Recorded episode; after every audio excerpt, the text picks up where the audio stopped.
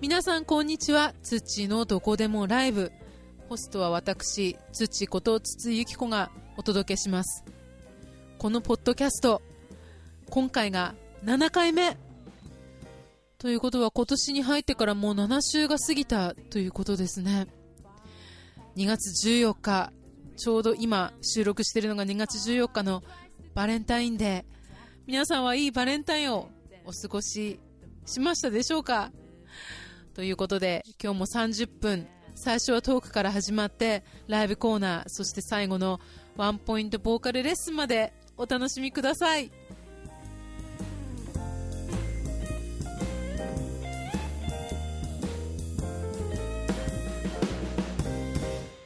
She wears a bright red dress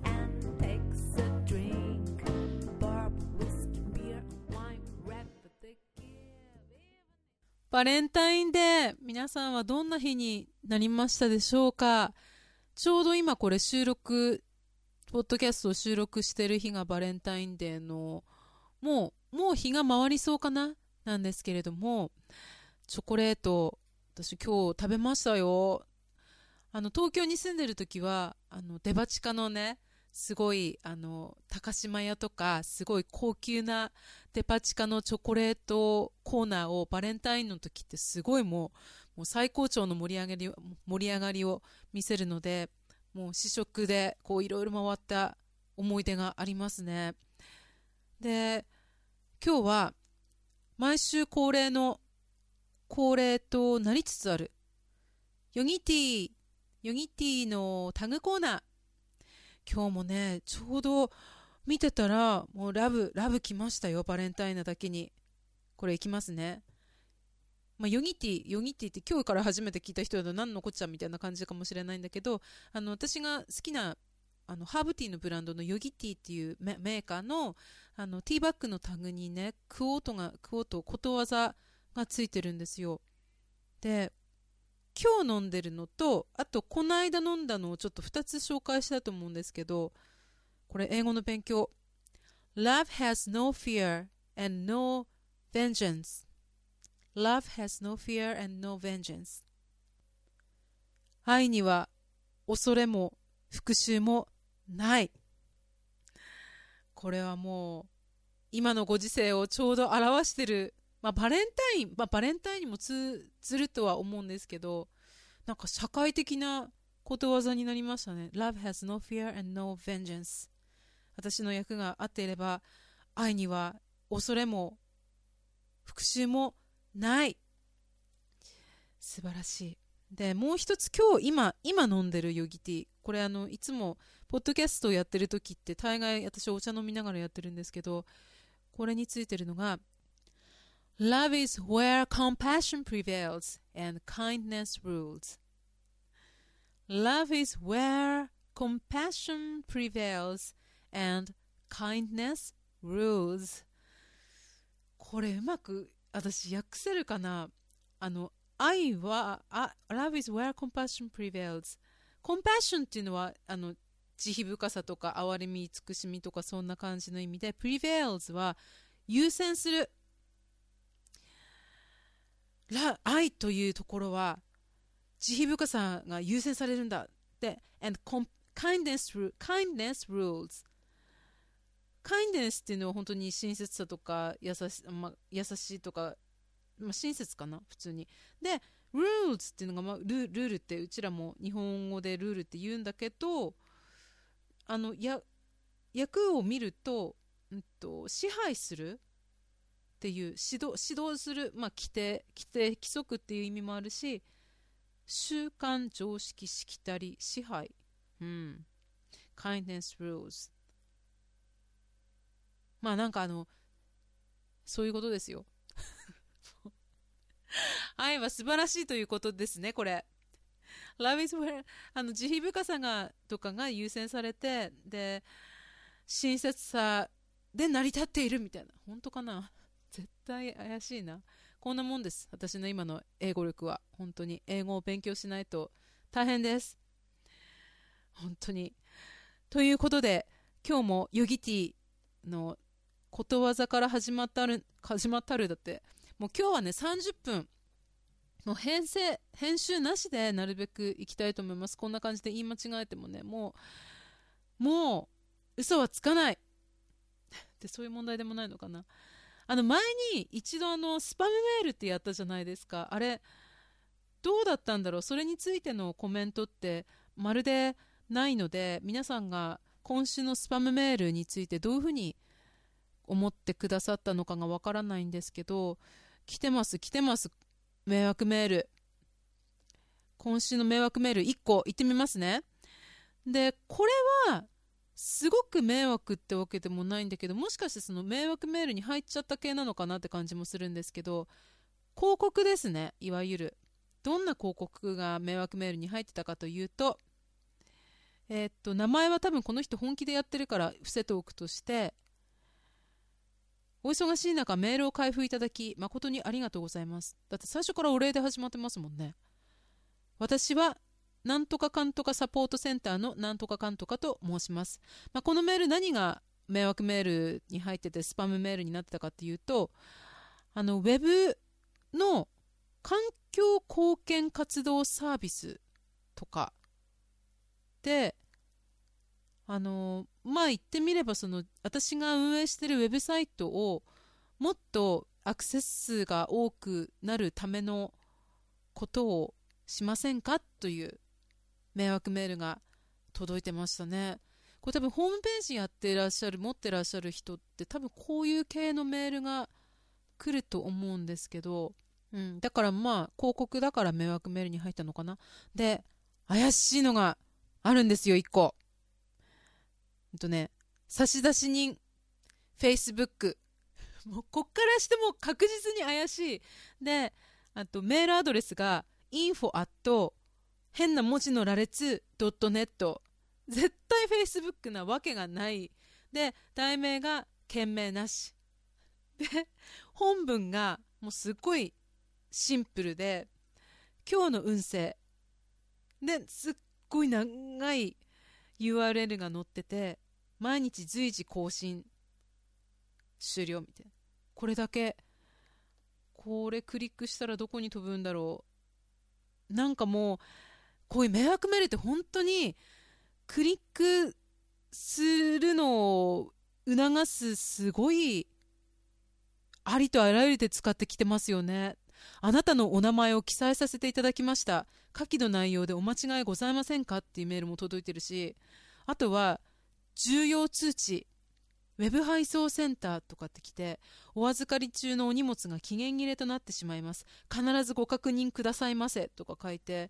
荷物をお預かり中、こういうのって絶対さ、なんか、クリックする人いるよね。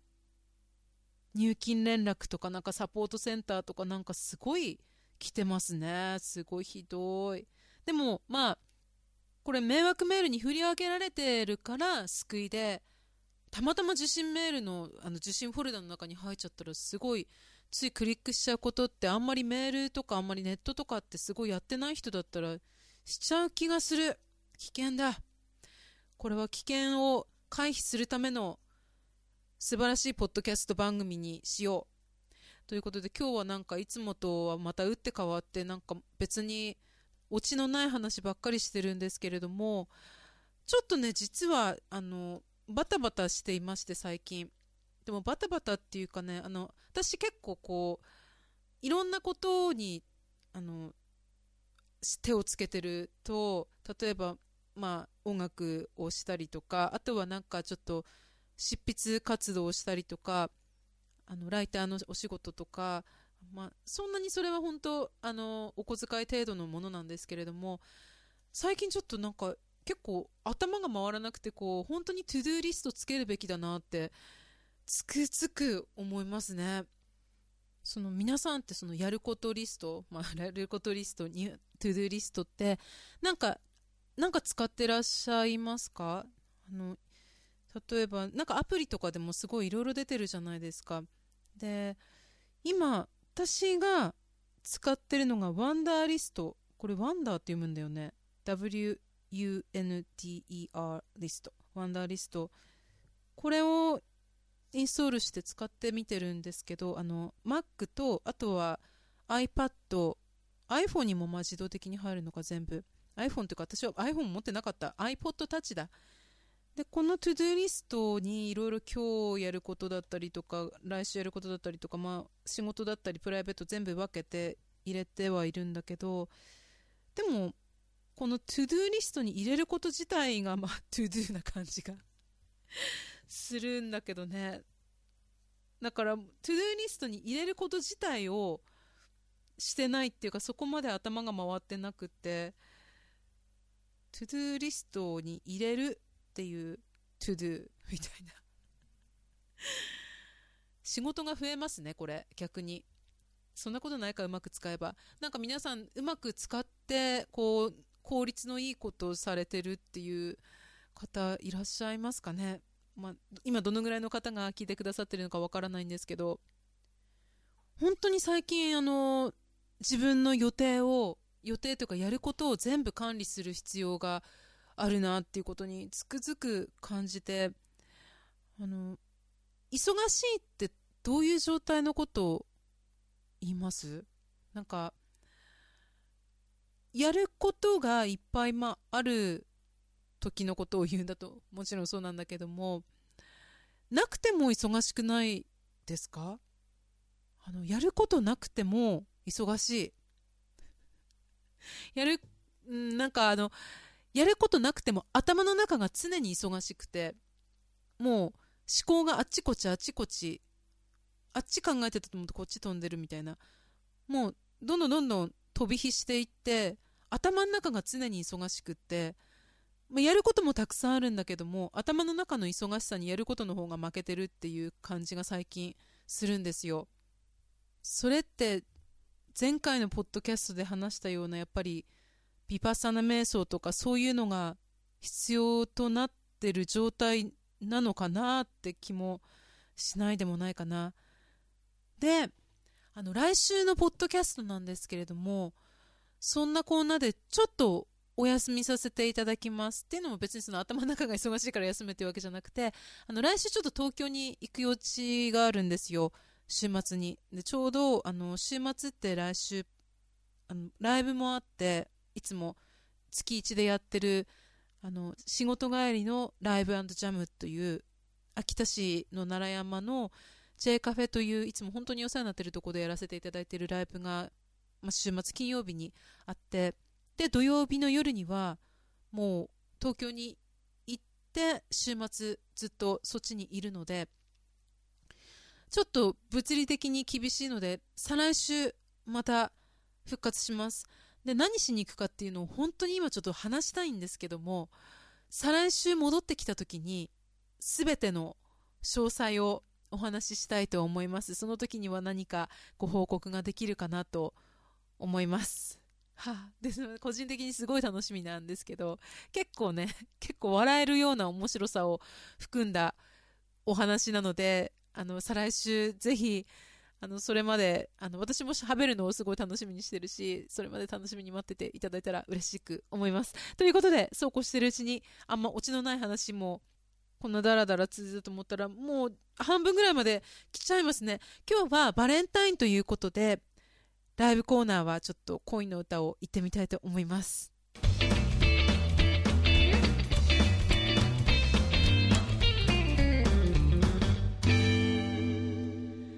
ライブコーナーです。2月の14日バレンタインデー、今まあ、ポッドキャストに実際にアップするのは15日になってしまうと思うんですけれども、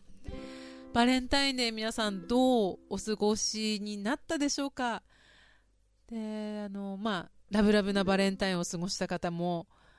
まあ、ラブラブとは言わないけど、楽しいバレンタインデーを過ごした方も、ラブラブじゃなかったっていう方も、まあ、いろんな人がいらっしゃると思うんですけど、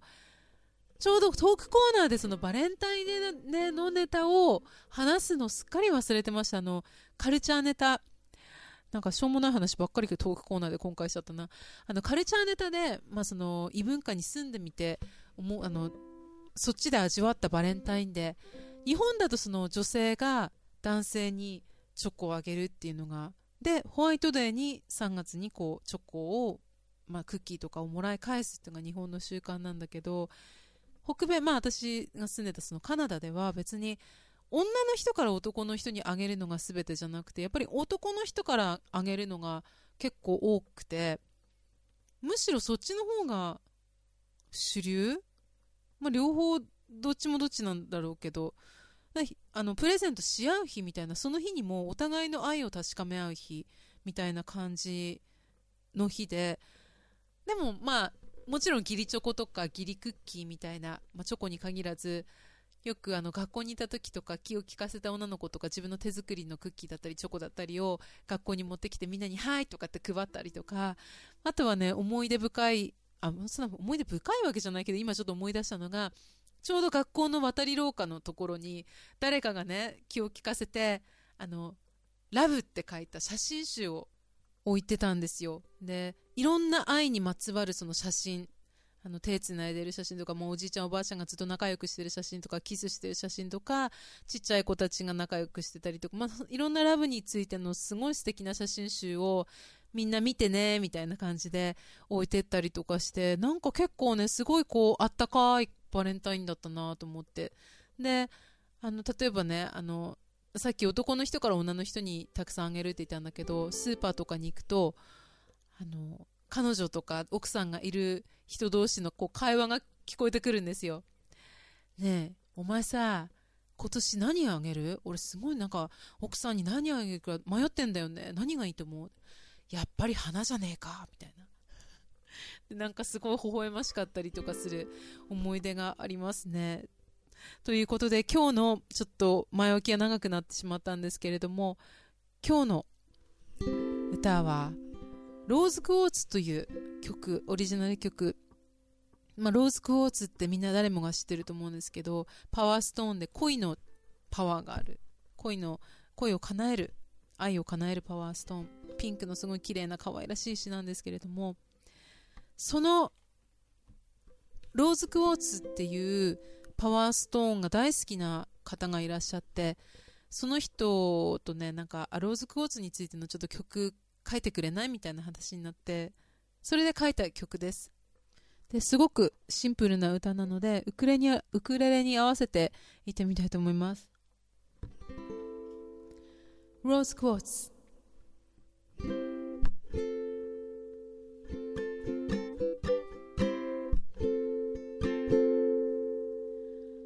あの子がくれた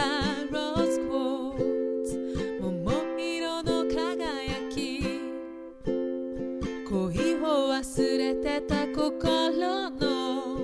隙間に色をさす。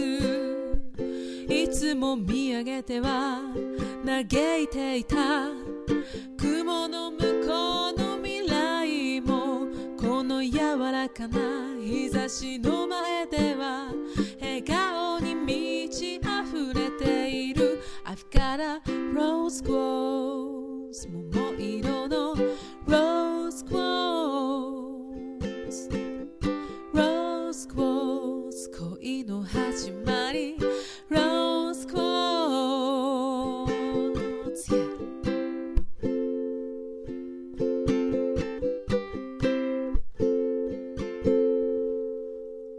いつも見ていたローズクォーツ手のひらに感じる。恋を休んでた私を優しく受け止めつも夢見ては諦めていた。雲の向こうの明日もこの暖かな光の前では素直に信じられる。I've got a rose quartz 桃色の rose quartz rose quartz 恋の始まり。Rose quartz 雪が溶けて春に変わってゆく新しい誰かと恋に落ちる I've got a rose quartz 桃色の rose quartz I've got a rose quartz 恋の始まり Rose quartz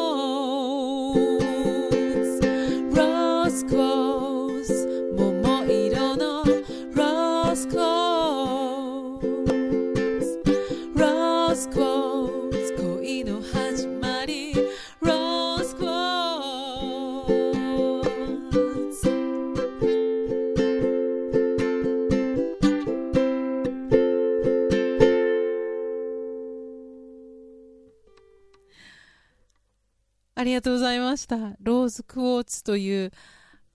ちょっとあの、私って恋の歌とかすごい少ないんですよ。なぜか、題材があまり恋愛の曲って少なくて、あったにしても結構ね、なんかちょっと道路ついた感じの歌が多くて、そこら辺はやっぱり自分ってサソリ座の女かなって感じするんですけど、サソリ座の女、土 ってことで、結構ね、私が恋愛の歌とか書くとすごいなんか、結構、なんか深いっていうか、なんか情念深くなっちゃう傾向にあって、この歌を、あのーこんなのを作ってみてもらえたら嬉しいなって提案してくれたその彼女はどっちかというとすごい可憐な感じの女の子だったので、その子を思い浮かべながら全く結構自分とは切り離してイメージして書いたつもりの歌です。何年前かな？もう3、4年ぐらい前に、3年ぐらい前かな？になりますね。聞いてくださってありがとうございます。ローズクォーツでした。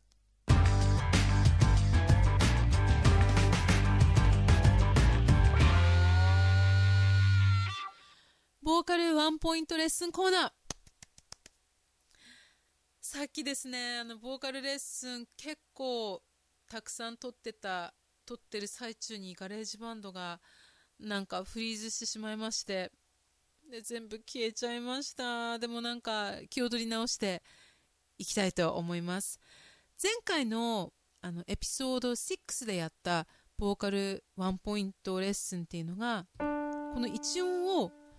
ハンマンマンマンマンこれの練習でした。男性だったらハンマンマンマンマンハンマンマンはあ、で喉の奥を若干開き気味にしてはああくびはあハンマンあくびから持っていくと多分すごくやりやすいと思うんですけどハンのんの時まあ M のとハンその時にはハミングで鼻のあたりとか口元と口の周りとかがプルプルプルプル振動してるような感じをこう自分で感覚で感じられたらバッチリです。で、共鳴これがななんで、まあ、響き？何の練習、まあ、何の練習というか何のためにやってる練習かっていうとなんか歌ってあのすごく大きな声を声を出す時に力で押しても苦しいだけでなかなか大きな声になってくれないけど今のその響き共鳴がうまくいってるとそれだけで楽に出してるのにもかかわらず結構響いてくれるんですね。で共鳴の練習をするとすごく通りのいい声になってくれる。これもちろん歌だけじゃなくてあの話す時もそうなんですね。こもった話し方をとあとあのさみたいなちょっと奥の方にこう詰まったような話し方とあのさ前の方にこう響く話し方だと全然聞こえ方もはっきりしてくるしもちろん音量もそれに伴って大きくなってくるので共鳴の練習ぜひぜひしっかりやっていければなと思います。今日やりたいのがそれの音階をつけていきます。ハンマンマンでハンマンマンマン男性だったらハンマンマンマンマン。軽く言ってみます3、4ハンマンマンマンマンなるべく裏声であくびの歯からハンマンマンマンマン。喉の奥開き気味にハンマンマンマンマン。無理しないで軽く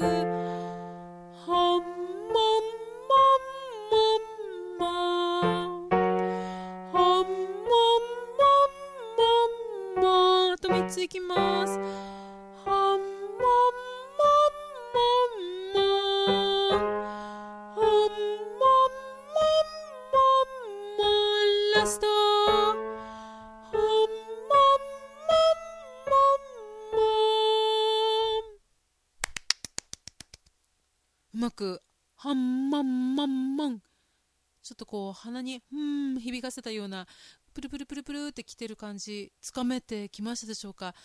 これね、結構あの、やりがちなのって、ハンマンマンっていう風になんかちょっとこう、ハミングしてるっていうか軽く当てるっていうよりも、頑張って歌っちゃう。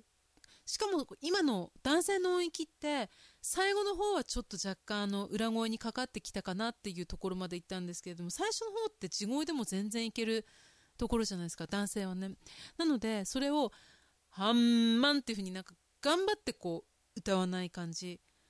まあなんか頑張って歌わないって、じゃあどうすりゃいいんだみたいな感じになるのも結構あるんですけど、その裏声がなかなかこう出し慣れてない時ってやっぱり裏に行くのが結構大変だったりとかするんですよ。で、今の音域って女性だったら最初のハンマンマン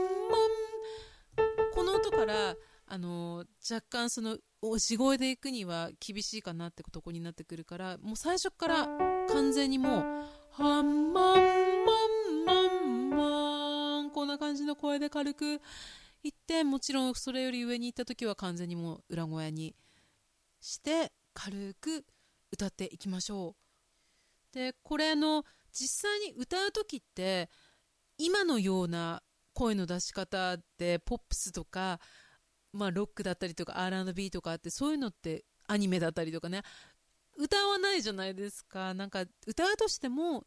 一瞬入ってきたりとかはすることはあるとは思うんだけれども全編通してこういう声とは歌わないですよね。で今どっちかっていうと本当に響きを練習してあの裏声でっていう風にやってきたわけなんですけど。で私もクラシックの声楽のレッスンを受けたわけではなくてコンテンポラリー音楽例えばジャズだったりとか、まあ、ポップスだったりとかそういう歌い方を学んできてでやっぱりそういうのってパワフルに歌いたいじゃないですか。で私がまあやらされたのってやっぱり裏声の練習だったんですよ。でこんな別に裏声ばっかり練習してて私もっとねソウル系とかパワフルな曲歌いたいんだけど何なの？とか思ってたらまあ様子見てみなさいって今の裏声をどんどん鍛えていく練習をしてからそういう風なパワフルな歌が歌えるようになるから今はまずやりなさいみたいな感じで先生に言われて、ね、微妙になんか納得もできないのもままなんかあ分かりましたみたいな。私のスタイルじゃないのにとか思って。でも学校だから成績があるからやらないわけにはいかずみたいなことをしてたんだけど今になってからやっとそれの練習の意味だったりとか成果だったりとかがこっちに帰ってきてからだんだん出始めてきたっていうか分かってきたかなって思います。なのでちょっと話をまとめると地声を歌うにしてもちょっと力みすぎずに軽く本当軽く歌うことで裏声もちょっと今の段階でもほんと軽く軽くハンマン今ってちょうどこのハミングの練習をしてたので軽さが大事。バレンタインデーとか、まあ、恋愛だったらあんまり軽々しいのは良くないかもしれないけど歌は軽くてなんぼみたいな。それを覚えておくといいかもしれないです。ボーカルワンポイントレッスンお付き合いいただきありがとうございました。でこのツッチーのどこでもライブはウェブサイトと連携してましてゆきこつついオフィシャルウェブサイトもしくはまあツッチー .com もしくは普通にツッチーのどこでもライブっていう風に検索するとすぐ出てくると思います。ポッドキャスティングであの例えばキーワードだったりとかそれをリンク貼ったりとかあと今日歌った歌の歌詞を見たりとかそういうこともできますしぜひコメントとかメッセージをウェブサイトを通して送っていただけたらすごい嬉しくありがたく思います。で最初にお話ししたように来週は土のどこでもライブすいませんがお休みをいただきまして再来週からの再開となります。その時まで Have a good week じゃあね土でした。バイバイ。